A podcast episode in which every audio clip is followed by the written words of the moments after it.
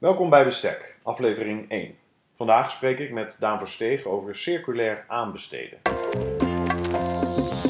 Welkom bij Bestek, de podcast voor de aanbestedingswereld. Deze serie biedt inzicht in onderzoek. Meester Dr. Willem Jansen van de Universiteit Utrecht bediscussieert de uitdagingen van het aanbestedingsrecht. Samen met zijn gasten gaat hij voor u op zoek naar oplossingen. Dit is Bestek, de aanbestedingspodcast.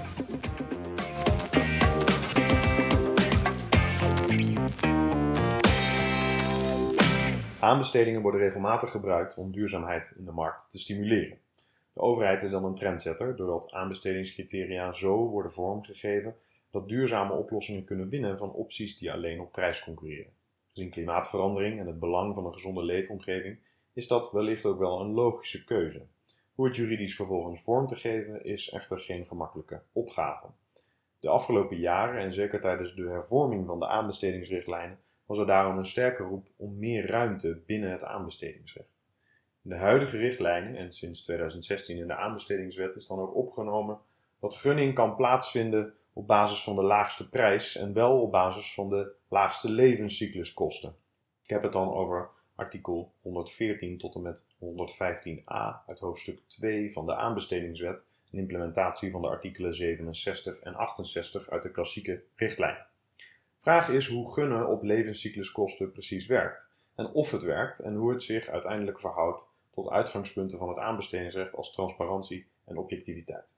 Vandaag spreek ik hierover met meester Daan Versteeg, advocaat te Amsterdam bij Rosemond Advocaat. Daan heeft zich gespecialiseerd in het civiele bouwrecht en het aanbestedingsrecht. In zijn preadvies Levenscycluskosten de sleutel naar circulair werk, dat deel uitmaakt van de bundel Circulair Bouwen van het Instituut voor Bouwrecht, gaat hij op zoek naar antwoorden op deze vraag. Goedemorgen Daan. Heel goedemorgen Willem. Daan, je bent uh, gevraagd om een uh, preadvies te schrijven. Hoe was het? Dat is een, uh, een hele bevalling. Ehm, dat viel enerzijds alles mee omdat het ontzettend leuk is om te doen. Naarmate je er langer mee bezig bent, ga je er dieper in en gaat de materie, en ook al is het wat onontgonnen terrein, steeds meer leven. Nadeel is, het, het, kost zoveel meer tijd dan je voor tevoren inschat. Ik heb uiteindelijk een, een fietstocht door Engeland met vrienden moeten afbreken om me vijf dagen in een hotel op te op te sluiten om een beetje een achterstand op het schema in te lopen. Uh, ja, zo gaan die dingen. Uh, het resultaat uh, is er ook en, en, en dat is hartstikke leuk. En het resultaat mag er zeker zijn, denk ik. en eigenlijk was de opdracht, grof gezegd, we gaan iets doen met circulariteit. Kun je daar iets over zeggen vanuit het aanbestedingsrecht? Ja, dat klopt inderdaad. We waren met drie schrijfgroepen, zal ik maar zeggen. twee losse auteurs en één koppeltje. En uh, er werd vanuit het privaatrecht gekeken, vanuit het publiekrecht, bestuursrecht en vanuit het aanbestedingsrecht.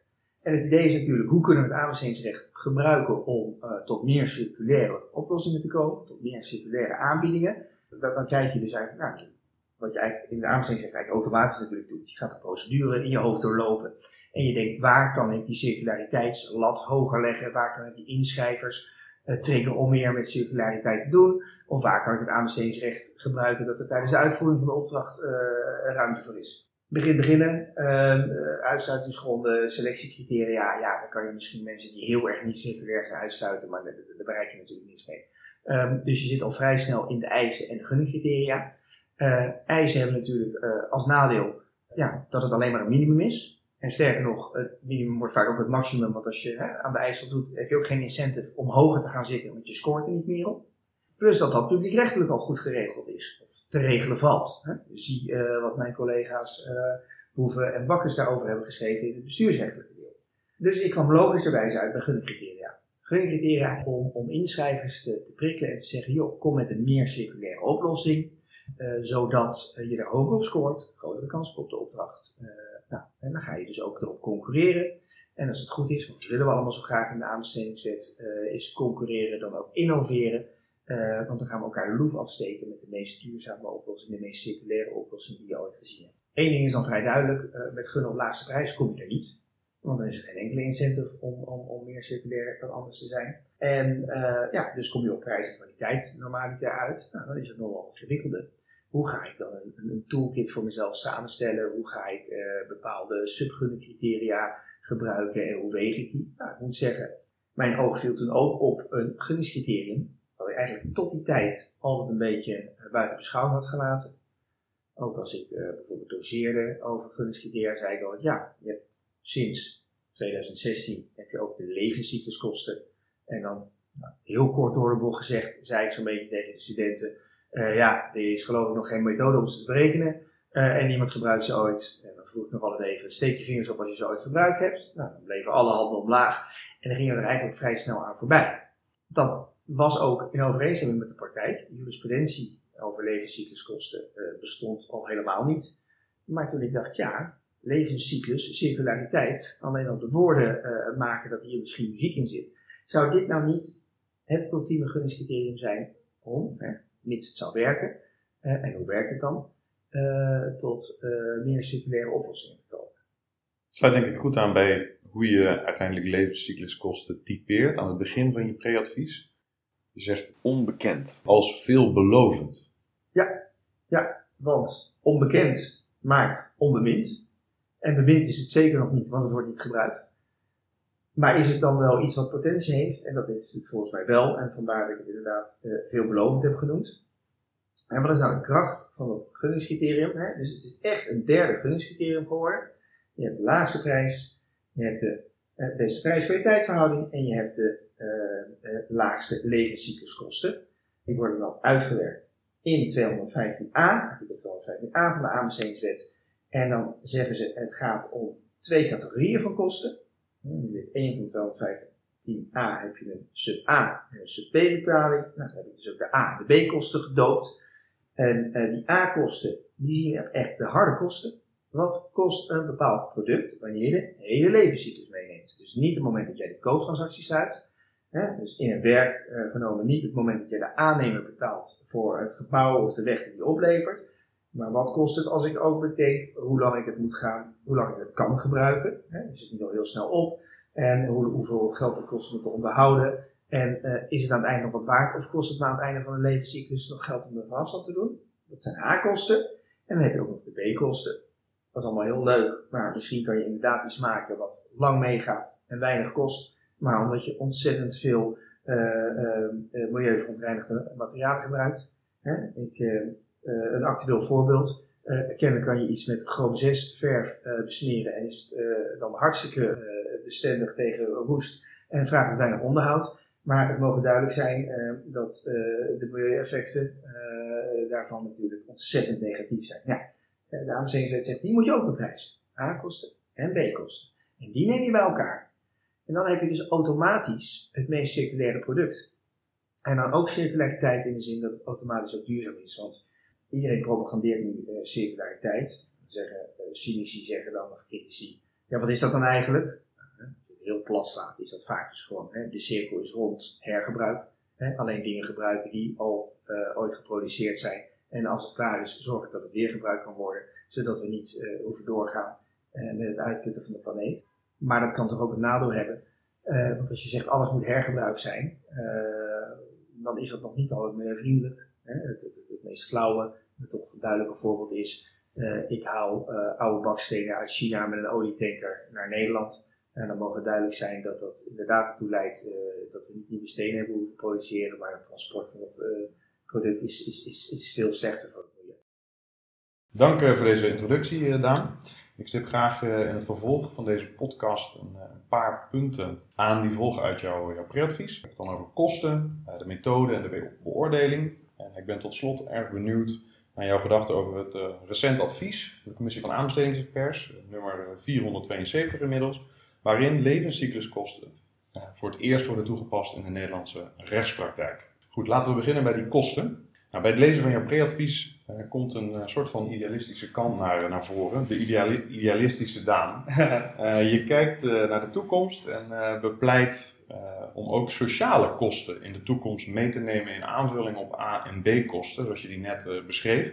Ja, de C-kosten mogelijk worden dan. Precies, de C-kosten. En waarom is dat nou noodzakelijk? En en ik kritisch mag zijn, is dat niet gewoon one bridge too far? Nou, om gelijk met je mee te veren, uh, nee, het is niet noodzakelijk. En het is op dit moment, denk ik, zeker nog een, uh, nog een brug te ver.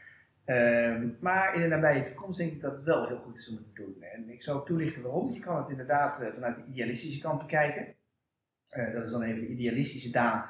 En uh, zoals we dat in de Nederlandse politiek al zo mooi noemen, hebben we de dominee en de koopman. Nou, vanuit de dominee bezien is het natuurlijk wel van de zotte dat we zeggen van nou, we hebben nu eindelijk een methode bedacht dat, en dat we niet langer goedkope spullen maken ten koste van uitputting van de aarde, maar dat we wel doorgaan met het uitputten van mensen.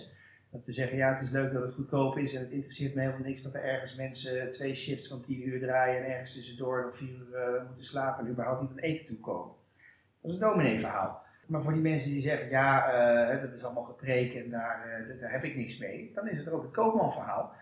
zolang wij het toelaten dat mensen in derde wereldlanden worden uitgebuit, zowel qua uren wat ze moeten werken, als qua omstandigheden waaronder ze moeten werken, en bovenal het loon waarvoor ze moeten zullen wij in Europa en andere westerse landen nooit meer concurrerend zijn uh, op het niveau van maakindustrie. Terwijl als je zegt, uh, mensen daar ook een eerlijke, eerlijk salaris, uh, ja, dan, dan, dan, worden wij ook als Europa, dat is ook niet onaardig voor de, voor de huidige geopolitieke handelsbelangen, hè, de handelsverhoudingen, worden wij als Europa niet meer weggespeeld tegen lage loonlanden en dan, dan gaan we weer meedoen.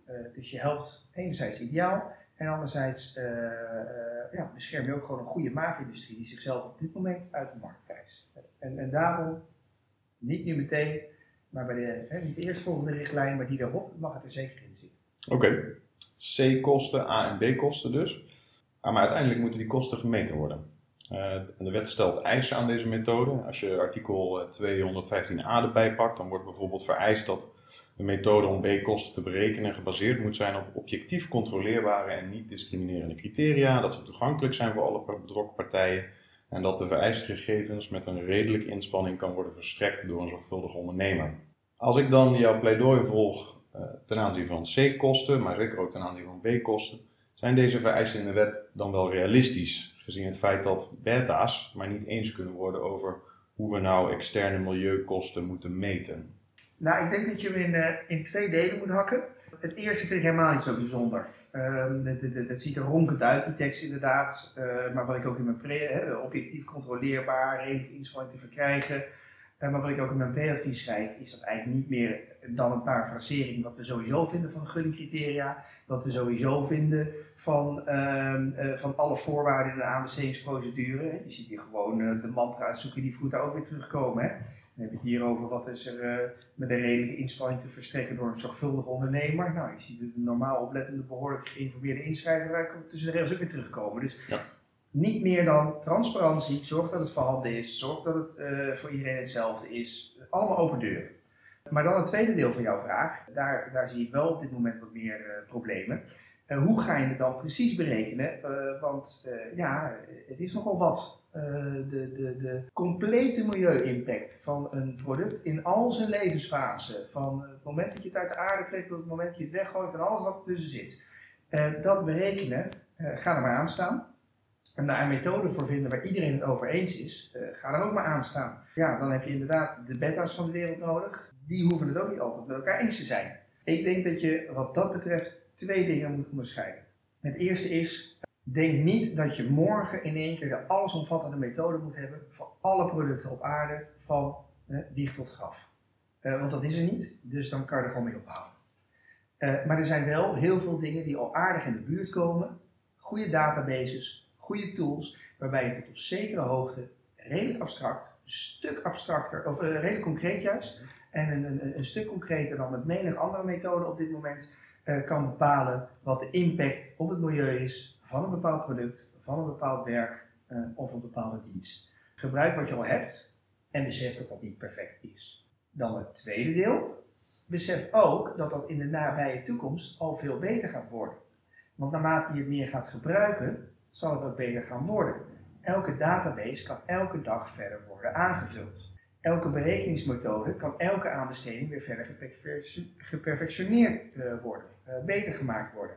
En zie dan eens de mogelijkheden die er zijn als we gebruik maken van hè, de groeiende denkkracht van uh, computers. Op dit moment worden algoritmes vooral gebruikt om reclames op maat naar mensen te maken en ons via sociale media producten aan te smeren. Nou, dat zijn dingen waar we soms wel de zenuwachtig van worden. Ik ook om eerlijk te zijn. Maar algoritmes kunnen ook hele positieve dingen doen. Bijvoorbeeld steeds beter en perfecter berekenen welk product nou het beste is voor de planeet en welk product nou het slechtste is voor de planeet. Combineer die dingen, ga aan de slag met wat je hebt en maak het alsmaar beter en gebruik daarbij ook nog de steeds beter wordende technieken.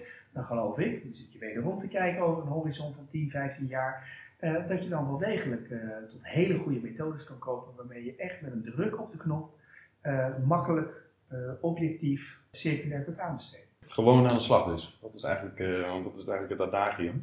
Maar als ik dan kijk naar de gemiddelde aanbestedende dienst, dan zal het toch nog wel een opgave zijn uh, om uiteindelijk levenscycluskosten, uh, om die via een methode te gaan beoordelen. De vraag is dan of we niet moeten gaan werken aan standaardmethodes, zoals je ook in jouw preadvies al opwerpt. En in dat kader beargumenteer je dat de standaardmethodes, dat deze standaardmethodes een oplossing kunnen vormen voor het probleem dat, we net eigenlijk, dat je net, net aanstipte. En dat vooral de Europese Commissie daarin het voortouw zou moeten nemen. Je, hebt, je beschrijft er een aantal in jouw, in jouw preadvies. Wat voor methodes zijn er nu beschikbaar? Maar vooral eigenlijk, waarom leg je deze nadruk op, op de commissie? Ja, uh, nou om te beginnen ben ik het helemaal eens met wat je zegt. Ook met, ja, we moeten aan de slag. Maar ook, ja, ik ben het met je eens. Het is heel lastig voor aanbestedende dienst om dat wiel zelf uit te vinden. Sterker nog, je moet je afvragen, moet een aanbestedende dienst het wiel zelf wel uitvinden? Niet alleen vanwege de veel te grote administratieve lasten uh, die dat met zich brengt. Maar ook uh, doordat wanneer je zelf een, uh, een, methode in elkaar gaat klussen, de kans groot is dat je, al is het maar onbedoeld, toeschrijft naar bepaalde producten, of juist afschrijft van bepaalde producten, maar niet tot de meest objectieve methode komt. In de, in de richtlijn wordt daar heel mooi gezegd in de overwegingen het gevaar van vervalsing van concurrentie door maatwerk. Ja, bijna poëtische manier om het, om het risico van toeschrijven te verwoorden. En daar is gelijk het antwoord op jouw vraag, Willem. Doordat je, wanneer je het als aanbestedende dienst zelf het wiel gaat uitvinden, A, het risico loopt dat, dat het wiel maar naar één, één partij rolt. Maar B, het ook heel veel werk is om een wiel uit te vinden. Waarom laten we dat niet in één keer doen door de knappe koppen van de Europese Commissie, uh, die daar als het goed is voor zijn opgeleid. de richtlijn staat in ieder geval vol met ronkende teksten van we zijn er zo mee bezig met goede methodes om levenscycluskosten te berekenen. En B, de Europese Commissie kan dan die knappe koppen ook gebruiken om te voorkomen dat er toegeschreven wordt, maar om echt heel eerlijk, als een echte scherprechter, ervoor te zorgen dat je echt kijkt naar de impact op het, op het klimaat, op de planeet, op, op grondstoffen en niet alleen stiekem bezig bent om, om toch nog ook een stukje zelfbescherming te doen. Nou, wat is nou het primaire idee van de Europese Unie? Dat is een goed functionerende interne markt. Wie is de hoeder van de interne markt? Dat is de Europese Commissie. Nou, laat de Europese Commissie dan ook de scherprechter zijn om te zeggen, ja, dat is goed en dat is slecht voor uh, de planeet. En uh, dat krijgt dus een hoge levenscycluskosten en de andere krijgt een lage levenscycluskosten en, en, moet dus gestimuleerd. Ja, wat heeft de commissie dan op dit moment in de aanbieding? Nogmaals, ik zeg net, uh, ronkende teksten staan er in de preambule van de richtlijn. Nou, dan ga je zoeken. Er is op dit moment één methode door de commissie plicht voorgesteld. Dat is de richtlijn wegvoertuigen. Uh, die zit overigens helemaal niet zo slecht in elkaar. Geeft een leuke abstracte berekeningsmethode om zowel verbruik van brandstof uh, of andere uh, manieren om een voertuig in beweging te krijgen, zoals ook elektriciteit, objectief met elkaar te vergelijken en de bijbehorende emissies met elkaar te vergelijken. Best aardig. Het is trouwens al een oude methode, de oude richtlijn uit 2009 dat is niet meer dan het beginnetje van een levenscyclusanalyse.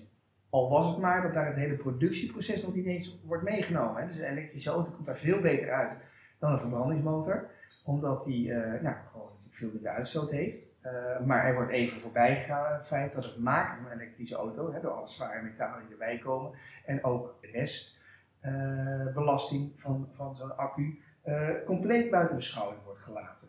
kortom, er is maar één methode, schandalig. En die methode is nog onvolledig ook. Dus Europese Commissie, ga aan de slag. De Europese Commissie gaat aan de slag, maar op nationaal niveau vinden er misschien, zijn er al wel wat initiatieven die toch bruikbaar zijn. Zeker, uh, tal van initiatieven. En het aardige is ook dat, dat in die zin er ook wel internationaal wordt gewerkt. Maar dan zit je dus op het, niveau van de ISO en de EN-normen. En, en daar zijn wel degelijk, en dat is toch wel weer aardig, hè, waar de overheid laat zitten, uh, pakt de branche en de, markt en, lokale overheden pakken het zelf wel op. Zie je wel degelijk goede methodes. En de methode die je op dit moment het meest ziet, dat eigenlijk de basis is, dat is de ISO 14040 en de EN 15804. En eigenlijk elke, in ieder geval in Nederland, een beetje gerespecteerde levenscyclusanalyse komt voort uit die ISO-norm. Vervolgens geeft iedereen daar wel weer zijn eigen uitwerking aan. Er zijn verschillende tools die allemaal wel die ISO-norm hanteren, maar een eigen manier van werken hebben, verschillende databases. En daar krijg je dan weer het probleem. Daar komen we denk ik straks wel over te spreken als we het over dat advies van de commissie gaan hebben. Dat die uh, tools niet altijd tot dezelfde uitslagen leiden en dergelijke. Uh, dus, dus daarvoor nog een wereld te winnen. Maar er is in ieder geval een basis waarmee iedereen die, uh, die een beetje uh, begaan is met levenscyclusanalyses, waarmee gewerkt wordt. En, en, die kan dus ook verder geperfectioneerd worden. En stel nou dat we, we hebben de, de kosten, A, B-kosten, wellicht ook nog C-kosten in de toekomst. We hebben een methode. En stel dat dat een goede methode is, hè, die wellicht ook nog door de Europese Commissie is vastgesteld, die discriminatie tegengaat. Dan is er vervolgens is een veelgehoord punt van kritiek dat de beoordeling van die inschrijving uiteindelijk lastig is. Wat ik me afvraag is, ik ben benieuwd naar jouw gedachten daarover, verschilt nou een, levenscyclusbeoordeling uh, zoveel van een normale beoordeling van duurzaamheidscriteria, zoals we wat vaker zien in, uh, in, in Nederlandse aanbestedingen bijvoorbeeld? Ja, daar ben ik het pertinent mee oneens dat het lastig is. Want uh, het is lastig op het moment dat je met meerdere tools gaat werken nogmaals, we moeten het zo even, even rustig over hebben hoe dat dan misgaat in, dat, uh, die van de commissie van aanbestedingsexperts. Maar zolang jij gewoon met één tool werkt en één database en één deskundige, is het, is helemaal niet lastig, want de inschrijver moet gewoon bepaalde data aanleveren. En dat is gewoon ouderwets input-output. Dat gaat uh, het Excel-sheetje in en er komt onderaan de streep een getal uit. Die noem je in de regel de milieukostenindicator. Uh, maar welk, welk, welk naampje je er ook aan geeft, daar komt gewoon een hard cijfer uit wat aangeeft uh, hoe uh, circulair een bepaald product is en dus hoe goedkoper, uh, wat weinig kosten, of hoe niet circulair het is en dus hoe duurder. Dus dat zijn hele eerlijke binaire vergelijkingen. En dat is helemaal niet spannend, want dat zijn gewoon rekensommetjes. Zoals we die in tal van aanbestedingen doen, zoals we die in prijsmodellen doen, zoals we die ook in andere onderdelen van, van wat meer technische aspecten van de aanbesteding doen. Het is grappig dat ik daar als alfa zo voor propagandeer voor de getalletjes. Maar ik, ik vind dat zoveel eerlijker. Hè, want ik heb nog wel eens kritiek van mensen en die zeggen dan: uh, ja, maar dan ga je, ga je in één keer aan, uh, aan iets als gezondheid zomaar een, een, een, prijskaartje doen. En kan je dat wel maken en, en, wordt dat niet een vertaalslag? Ja, zeker een vertaalslag zit er altijd in. Maar het is altijd vele malen objectiever dan wat we nu doen. Want uh, laten we even bekijken hoe op dit moment in de gemiddelde aanbesteding duurzaamheid wordt meegenomen. Als het al wordt meegenomen. Cobouw had er een paar maanden geleden nog een stuk over dat het alleen maar minder wordt. Maar als het al wordt meegenomen, nou, hoe gaat het dan vaak? Dan uh, mag je een plan van aanpak indienen, hoe je bij de uitvoering van de opdracht ook duurzaamheid meeneemt. En dan krijgt iemand nou misschien nog een paar richtingen mee, maar in de regel is het, uh, is het gewoon, nou, uh. En dan kan je, chargeer ik een beetje, maar niet veel, aanbieden van, nou, weet dat we op kantoor netjes het papier scheiden. Totdat uh, weet dat we op de bouwplaats netjes alle dingen gescheiden aanleveren en afvoeren. Maar totaal niet hard in wat voor outputresultaten dat heeft. Het zijn vaak een beetje blije voornemens uh, die een, duurzaam sausje hebben. Uh, dus dat is al weinig concreet aan de aanbodszijde.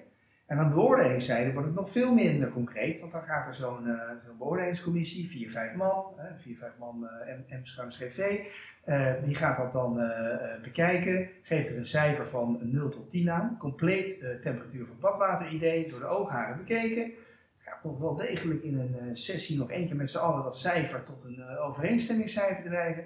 En dan geven we inschrijver Pietje een 7 op duurzaamheid want hij heeft zulke leuke ideeën over hoe hij gescheiden omgaat met het afval op de bouw. En dan moet ik maar zien of het bij de uitvoering überhaupt wordt gecontroleerd. Ja, dat uh, is nogmaals een klein beetje gechargeerd uh, de praktijk van nu. En dat wordt vele, vele malen beter op het moment dat je gewoon eens kijkt wat er bij een bepaalde levende dienst op werkt. De echte kosten uh, op het gebied van levenscyclus zijn en je geeft er een hard. De beoordeling lijkt dus geen obstakel te hoeven zijn. Wat denk ik wel een obstakel was, was de beperkte aantal bronnen die jij had om je pre-advies te schrijven. Er is niet veel geschreven over levenscycluskosten in de literatuur. Laat staan dat er uitspraken te zijn te vinden waarin deze materie, denk ik, juridisch wordt verhelderd. Ehm, daarom is, denk ik, je verwees er al een paar keer naar, is het recent gepubliceerde advies 472 van de Commissie van Aanbestedingsexperts erg interessant. Je was betrokken als, als commissie-expert. Het betrof een aanbesteding voor bedrijfskleding en als subgenningscriterium, en dan wordt het interessant, wordt gebruik gemaakt van de levenscycluskosten.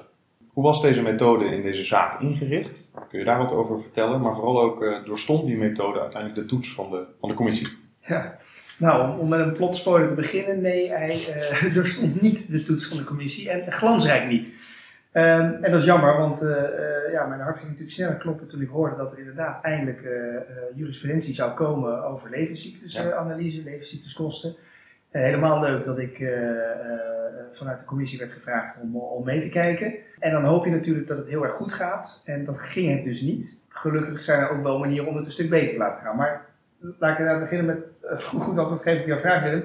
Ehm, waarom ging het hier niet goed? Het idee was heel aardig. Uh, een aanbestedende dienst, ik kan verklappen dat het een gemeente was. Dat blijkt ook wel uit, uit de uitvraag. Die wilde namelijk dat de bedrijfskleding, uh, en dat liep dan van werk- en veiligheidskleding via de kleding van BOA's, tot aan representatieve kleding. Uh, daar wilden ze van ook, ja, doen we alles een stuk of drie kledingstukken, een levenscyclusanalyse, zodat we ook duurzaamheid op dat gebied wat kunnen meemeten.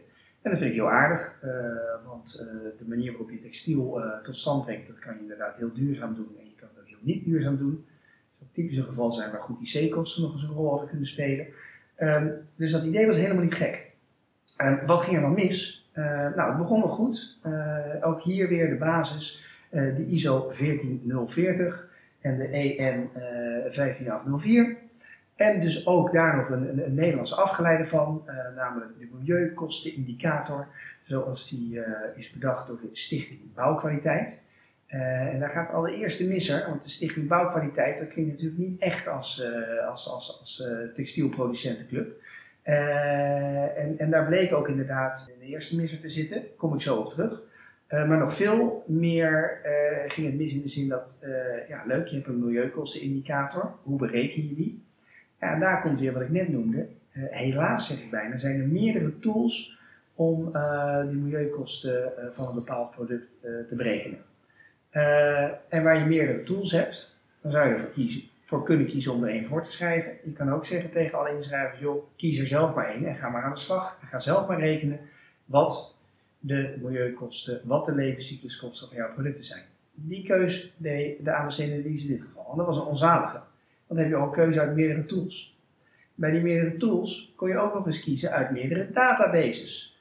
Waarbij ook nog eens het probleem was dat, merk je net al op, databases eindig zijn en soms je ook gewoon niet wist eh, wat je moet kiezen of of er überhaupt wat te kiezen was. Nou, als voorbeeld worden een aantal dingen genoemd in, in het advies. Dat er bijvoorbeeld voor katoen uh, een keuze kon worden gemaakt uit meerdere verschillende uh, levenscyclusanalyse databases die allemaal toepasbaar hadden kunnen zijn, maar, je raadt hem al, tot andere uitslagen leiden.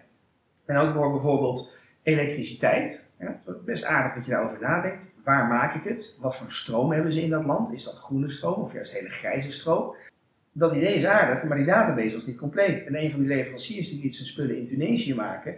En dan moesten ze kiezen uit, bij gebrek aan een Tunesisch uh, database nummertje uit, uh, uh, ik weet het niet. Of Afrika, heel Afrika, toch vrij grof als je één land eruit kiest, of Turkije. Kennelijk omdat het dicht bij Tunesië is. Ik weet het niet. Maar um, ja, daar zie je dus dat je enorm kan gaan marchanderen. En, uh, schitterende verhalen hoe je alle kanten op kan shoppen. En dan ga je dingen rondrekenen. Uh, last but not least, ik zei al een paar keer, je kan ook roepen, ik weet niet. Als je niet weet waar of hoe iets gemaakt wordt, dan krijg je een standaardwaarde. Dat vind ik ook niet gek, want je moet een keer ergens ophouden. Je kan niet alles weten. Uh, maar die standaardwaarde was soms beter dan de waarde van iets wat je wel wist. Dus soms was het handiger om te zeggen: Ik heb geen idee waar ik het vandaan haal. Dan eerlijk te zeggen waar je het vandaan haalde, omdat je met uh, ik heb geen idee waar, door dat te fijnzen, je een hogere score kon krijgen. Nou, vraagt natuurlijk om strategisch in te schrijven, zelfs om een beetje te jokken. Dus ja, dat alles bij elkaar maakte dat dit al geen goede methode was voor het beoordelen van, die, van de levenscyclus van die, die textielproducten. Nou, daarbij gingen er helaas nog een paar dingen mis. Eén ding is dat er werd opgemerkt dat, ik zei het al, hè, Stichting Bouwkwaliteit, is dat nou handig voor textiel? Dat je bijvoorbeeld niet kon scoren, dat er geen punten werden toegekend voor dingen als eco-katoen of een bepaalde verfmethode. Terwijl het natuurlijk bij uitstek dingen zijn die bij textiel een uh, milieu-impact hebben. En last but not least, dan zie je dat je soms onderuit kan gaan op iets wat je heel goed bedoelt. De aanbesteder had dan zo'n levenscyclus-expert in dienst. En had ook wel door van, ja, ik vraag wel hier wat van de markt om op deze toch wel bijzondere innovatieve manier aan te besteden. Ik geef iedereen cadeau een uurtje sparren met die levenscyclus-analyse-expert. En ik geloof dat er later nog een uurtje bij is gekomen en dat heeft nog een beetje meedag bij het inschrijven. Nou, ontzettend de beste bedoelingen van die aanbesteder druipen er vanaf. Maar ja, je ziet natuurlijk het probleem al. Degene die het ding gaat beoordelen aan de kant van de aanbesteder, gaat ook de inschrijvers uh, een beetje mee adviseren.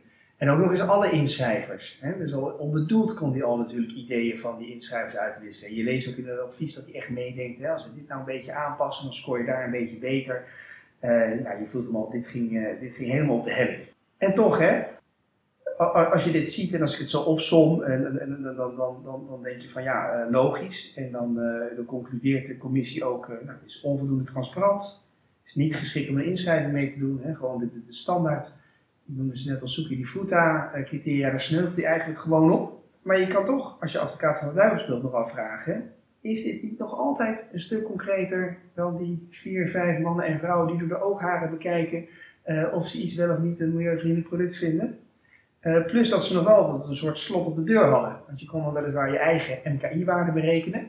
En dat kon dus op tal van manieren, maar je moest dat altijd nog wel uh, moet je daar een stempeltje voor halen door een SBK, Stichting Bouwkwaliteit, erkende LCA-verificateur. Beetje een uh, bureaucratische molen natuurlijk, maar er zat dus nog wel een soort slot op de deur. Dus ja, ik snap dat de commissie dit onderuit doet. Ik onderschrijf het advies als, uh, als externe expert. maar ik vind het vergeleken met de huidige praktijk nog niet eens zo slecht. maar de conclusie, onvoldoende transparant is niet geschikt om de inschrijving mee te vergelijken, die staat. En uh, ja, Willem, jij somde net al op die eisen die in 215a genoemd worden. Hè, is duidelijk welke gegevens inschrijvers moeten verstrekken. Is de methode objectief controleerbaar en niet transparant? Kunnen de gegevens met een redelijke inspanning worden verstrekt? En daar kon je natuurlijk ook allemaal vraagtekens bij zetten. Ik kan de vraag stellen, als het een subgunningcriterium is, is 215a van toepassing? Nou, er zit er zeker wel een reflexwerking in. Dus die lat werd er ook nog even langs gelegd door de commissie. En ook langs die lat uh, ja, ging deze aanbesteding op dit punt jammerlijk onderuit. Uiteindelijk wordt de klachten dus grond uh, verklaard. Ik denk dat dat al meerwaarde heeft, en niet zozeer voor, de betrokken partijen wellicht, maar vooral ook voor de, voor de rechtspraktijk. Het biedt wat meer duidelijkheid over wat, welke toets we nou moeten hanteren. maar uiteindelijk dat is denk ik het mooie van de commissie van aanbestedingsexperts. Het advies biedt meer dan dat. Wordt afgesloten met een, met een aanbeveling die denk ik ook erg relevant is voor de aanbestedingspraktijk. Um, als je die, die aanbeveling uh, leest, waar ligt dan volgens jou de, de, meerwaarde voor de, voor de praktijk? De meerwaarde zit erin dat, dat eigenlijk al die dingen die misgaan, met een paar simpele ingrepen hersteld kunnen worden. Uh, en dan kan je terugkomen tot het niveau waar ik net zo, uh, zo lyrisch over deed, namelijk tot een, verhaaltje waar je input en output hebt. Je vraagt aan de inschrijver, dit wil ik van je horen. En dit is de score die je erop haalt. En die is eerlijk en die is vergelijkbaar. En het is inderdaad um, um, um, aardig dat, dat de commissie die lijn opgaat, hè, want ze hoeven dat niet te doen. Uh, maar ze, geven, hè, ze serveren af wat er gebeurd is. En ze zeggen ook, hoe kan het dan wel goed gaan? En uh, dat vind ik aardig, want dat, uh, dat propagandeer ik ook in mijn preadvies met hou een marktconsultatie. Ga praten met inschrijvers, hè, met, waar kan je überhaupt verschillen in maken in je product. En heeft dat effect op de levenscyclus, op de circulariteit, op de duurzaamheid van jouw producten? Maar praat, hè, beperk je niet alleen tot die inschrijvers, maar ga dus met, met hun onderaannemers en leveranciers praten. en dat is een heel goed advies van de commissie. Um, ga als aanbesteder ook met een levenscyclus kostenexpert rond de tafel. Betrek die vanaf de marktconsultatie erbij. Um, en ga eens met diegene praten, ook met de markt, welke milieu-ingrepen zijn relevant. He, nou, zijn milieu-ingrepen? Dat is gewoon niet meer dan aspecten met milieugevolgen. Dus uh, wat voor vezel hanteer je? Gebruik je katoen? Heeft effect op de landbouw, want het moet uh, uit de natuur komen. Of gebruik je polyester? heeft ook weer effecten, hè? want het is plat gezegd een soort, van plastic. Ehm, wat is de levensduur? Welke chemicaliën gebruik je? Waar haal je het vandaan? Hoe vaak transporteer je het? Waar transporteer je het mee? Waar, hè? Eh, hoe, hoe, hoe, vaak kan je het wassen? Hoe vaak moet je het wassen? Allemaal dingen die effect hebben op het milieu. En dan is ook belangrijk, wat voor soort effecten wil je meten? En want het een heeft een effect op het klimaat, uh, en het andere heeft misschien weer meer uh, effect op uh, de uitstoot van fijnstof. En weer iets anders heeft effect op verzuring of landgebruik. wat vind je relevant? Um, en dan komt het punt waarop eigenlijk de commissie haak staat op dat ik mijn pre-advies schrijf. Ik ben het wel met ze eens. Ehm, ik schrijf in mijn pre-advies, je moet alles van de hele levenscyclus erbij betrekken. Want dan heb je echt een product van A tot Z in zijn meest circulaire, meest duurzame vorm. En de commissie schrijft er juist, ja jongens, uh, dat is niet te doen. Beperk je tot de meest belangrijke uh, aspecten, de meest belangrijke milieu-ingrepen en ga die meten. Nou, waarom ben ik het met de commissie eens? Omdat ik weet dat naar de huidige stand van methodes en we ook de inschrijvers niet te gek willen maken, moet je het inderdaad nog even overzichtelijk houden. Dus eens met dit advies, gebruik het vooralsnog even als een subgunningscriterium en ga dan met die LCA-expert kijken en selecteer uh, welke milieu-ingrepen meten we en natuurlijk ook belangrijk, uh, welke database koppelen we eraan. Eén tool, één milieu-expert, één database, allemaal aan de kant van de aanbesteder. En welke impactcategorieën gaan we meten? Gaan we vooral op klimaat zitten of uh, gaan we vooral op fijnstofuitstoot zitten? Als je die keuzes hebt gemaakt, dan maak je dat vooraf netjes zoals het hoort aan alle inschrijvers bekend. Dit is de tool die we hanteren. Dit is de gegevens die we aan jullie vragen. Vraag zulke objectief mogelijke gegevens. En wat is nou mooi voor die inschrijver? Die hoeft alleen maar uh, aan te leveren. Waar wordt mijn spul gemaakt? Hoeveel elektriciteit gebruik ik per jaar? Welke chemicaliën gebruik ik het? Hij stopt het in een envelopje. Hij hoeft zelf niet in zijn eigen waarde te gaan rekenen. Laat staan daar later over te discussiëren of die klopt. Nee, gewoon alleen harde gegevens aanleveren. En dat berekeningetje, dat gebeurt aan de kant van de aanbesteder en dat gebeurt voor alle inschrijvers. En die scores leg je naast elkaar. En dan heb je er één die het heel goed doet en één die het minder goed doet. En dan scoor je punten op. Zo makkelijk kan het zijn. En het leuke is voor je inschrijver die het wel leuk vindt om zelf te rekenen. Je kan van tevoren eens kijken van ga ik het goed doen? Kan hij zijn methode misschien nog aanpassen? En, en die vind ik heel belangrijk in het kader van de rechtsbescherming.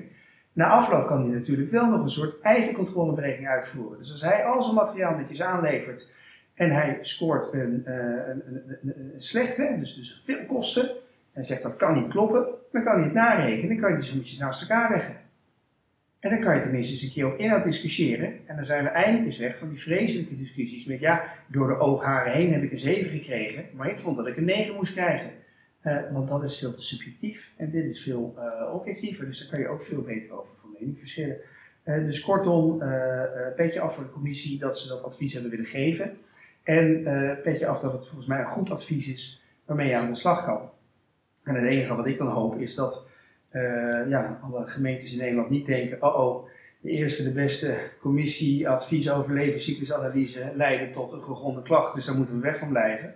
Maar dat ik vooral hoop dat ze uh, hoofdstuk achterbij pakken en kijken: hé, hey, er staat eigenlijk een hele handig stappenplan uh, over hoe wij dat ook zouden kunnen doen. Laten wij ook eens mee aan de slag gaan.